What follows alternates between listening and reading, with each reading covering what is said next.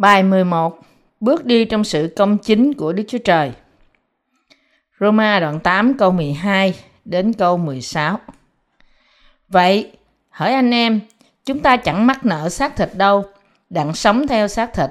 Thật thế, nếu anh em sống theo xác thịt thì phải chết. Xong, nếu nhờ Thánh Linh làm cho chết các việc của thân thể thì anh em sẽ sống.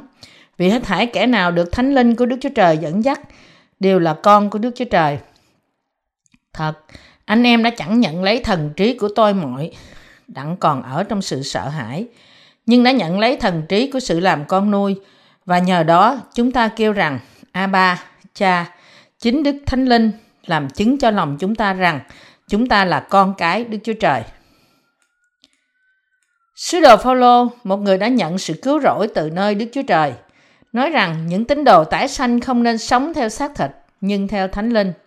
Đặc biệt, sứ đồ Phaolô nói rằng chúng ta, người có sự công chính của Đức Chúa Trời, sống theo xác thịt, chúng ta sẽ chết. Nhưng nếu chúng ta sống theo Thánh Linh thì sẽ sống. Vì thế, chúng ta phải tin vào lẽ thật này. Sau đó, những người công chính của Đức Chúa Trời sẽ sống bởi gì? Họ nên sống theo sự công chính của Đức Chúa Trời hay theo ước muốn của xác thịt. Họ phải biết những gì đúng và sửa trị thân thể họ để hiến dân chính họ cho công cuộc công chính của Đức Chúa Trời. Bổn phận không thể tránh. Phaolô tuyên bố rằng chúng ta phải có bổn phận sống theo Thánh Linh, không theo bản chất tội lỗi của chúng ta, vì chúng ta, những cơ đốc nhân, đã được cứu khỏi cơn thạnh nộ của Đức Chúa Trời và ở trong sự công chính của Ngài. Trước khi chúng ta nhận sự công chính của Đức Chúa Trời và tin nó, chúng ta phải sống theo Thánh Linh. Nhưng bây giờ, chúng ta biết và tin sự công chính của Đức Chúa Trời. Chúng ta có thể cống hiến lòng, tư tưởng, tài năng, thân thể và thì giờ của chúng ta cho công cuộc công chính của Ngài. Chúng ta nên dùng chính chúng ta như là một công cụ trong sự rao giảng sự công chính của Đức Chúa Trời và làm những việc công chính cho Ngài. Sống theo xác thịt Nếu bạn ở trong đấng Christ và sống bởi bản chất tội lỗi của bạn mà không phải bởi Thánh Linh, Kinh Thánh nói rằng bạn sẽ bị chết giống như những người không tin. Đó là vì mặc dù bạn xưng là người tín đồ tái sanh mà bạn đã không thực sự sống theo sự công chính của Đức Chúa Trời. Nếu bạn là cơ đốc nhân thật, bạn không thể sống theo xác thịt nữa, nhưng sống bởi sự công chính của Đức Chúa Trời, vì bạn được định trước để phục vụ cho sự công chính của Đức Chúa Trời và vì bạn tin điều đó. Nếu bạn chỉ sống theo xác thịt, tâm linh bạn sẽ chết. Tuy nhiên, nếu bạn sống theo sự công chính của Đức Chúa Trời, bạn sẽ sống trong sự bình an mãi mãi. Con cái Đức Chúa Trời Vì hết thảy kẻ nào được Thánh Linh của Đức Chúa Trời dẫn dắt, đều là con của Đức Chúa Trời. Roma đoạn 8 câu 14 Những ai tin vào sự công chính của Đức Chúa Trời thì nhận Đức Thánh Linh như một món quà và Đức Thánh Linh dẫn dắt họ. Họ là con cái của Đức Chúa Trời con cái của Đức Chúa Trời có Đức Thánh Linh ngự trị trong họ. Như thế, những ai không có Đức Thánh Linh ngự trị thì họ không thuộc về Ngài. Điểm khởi sự cho việc theo Đức Chúa Trời bắt đầu bằng đức tin trong lời của Phúc Âm nước và Thánh Linh để trở nên con cái Đức Chúa Trời. Nói cách khác, trở nên con cái Đức Chúa Trời khởi sự bằng việc tin vào phúc âm của sự công chính của Đức Chúa Trời. Nó có nghĩa là trở nên một thành viên trong gia đình Đức Chúa Trời bởi tin vào sự công chính của Ngài và Đức Chúa Trời ban sự công chính của Ngài để cứu chúng ta ra khỏi tội lỗi. Khi Nicodem, một lãnh đạo người Do Thái, viếng thăm Chúa Giêsu, Ngài nói với ông rằng không một ai có thể trở nên con cái Đức Chúa Trời nếu họ không được sanh lại bởi nước và Thánh Linh. Nicodem kinh ngạc vì điều này và hỏi, người đã già thì sanh lại làm sao được? Giăng đoạn 3 câu 4. Chúa Giêsu trả lời, quả thật, quả thật, ta nói cùng ngươi, nếu một người chẳng nhờ nước và thánh linh mà sanh, thì không được vào nước Đức Chúa Trời.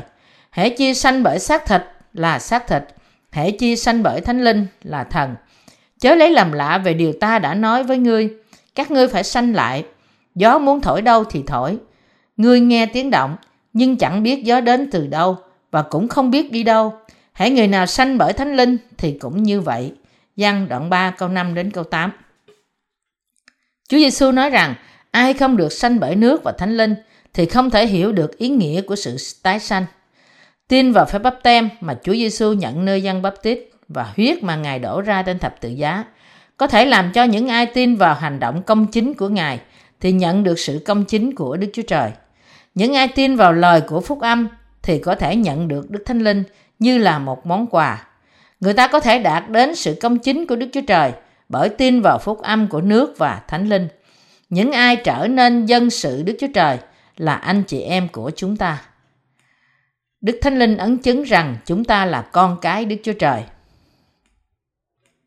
Thật, anh em đã chẳng nhận lấy thần trí của tôi mọi, đang còn ở trong sự sợ hãi, nhưng đã nhận lấy thần trí của sự làm con nuôi và nhờ đó chúng ta kêu rằng a ba cha chính đức thánh linh làm chứng cho lòng chúng ta rằng chúng ta là con cái đức chúa trời Roma đoạn 8 câu 15 câu 16 chỉ có hai chứng cớ mà trong đó chúng ta có thể mang ấn chứng để xác thực rằng chúng ta là con cái Đức Chúa Trời.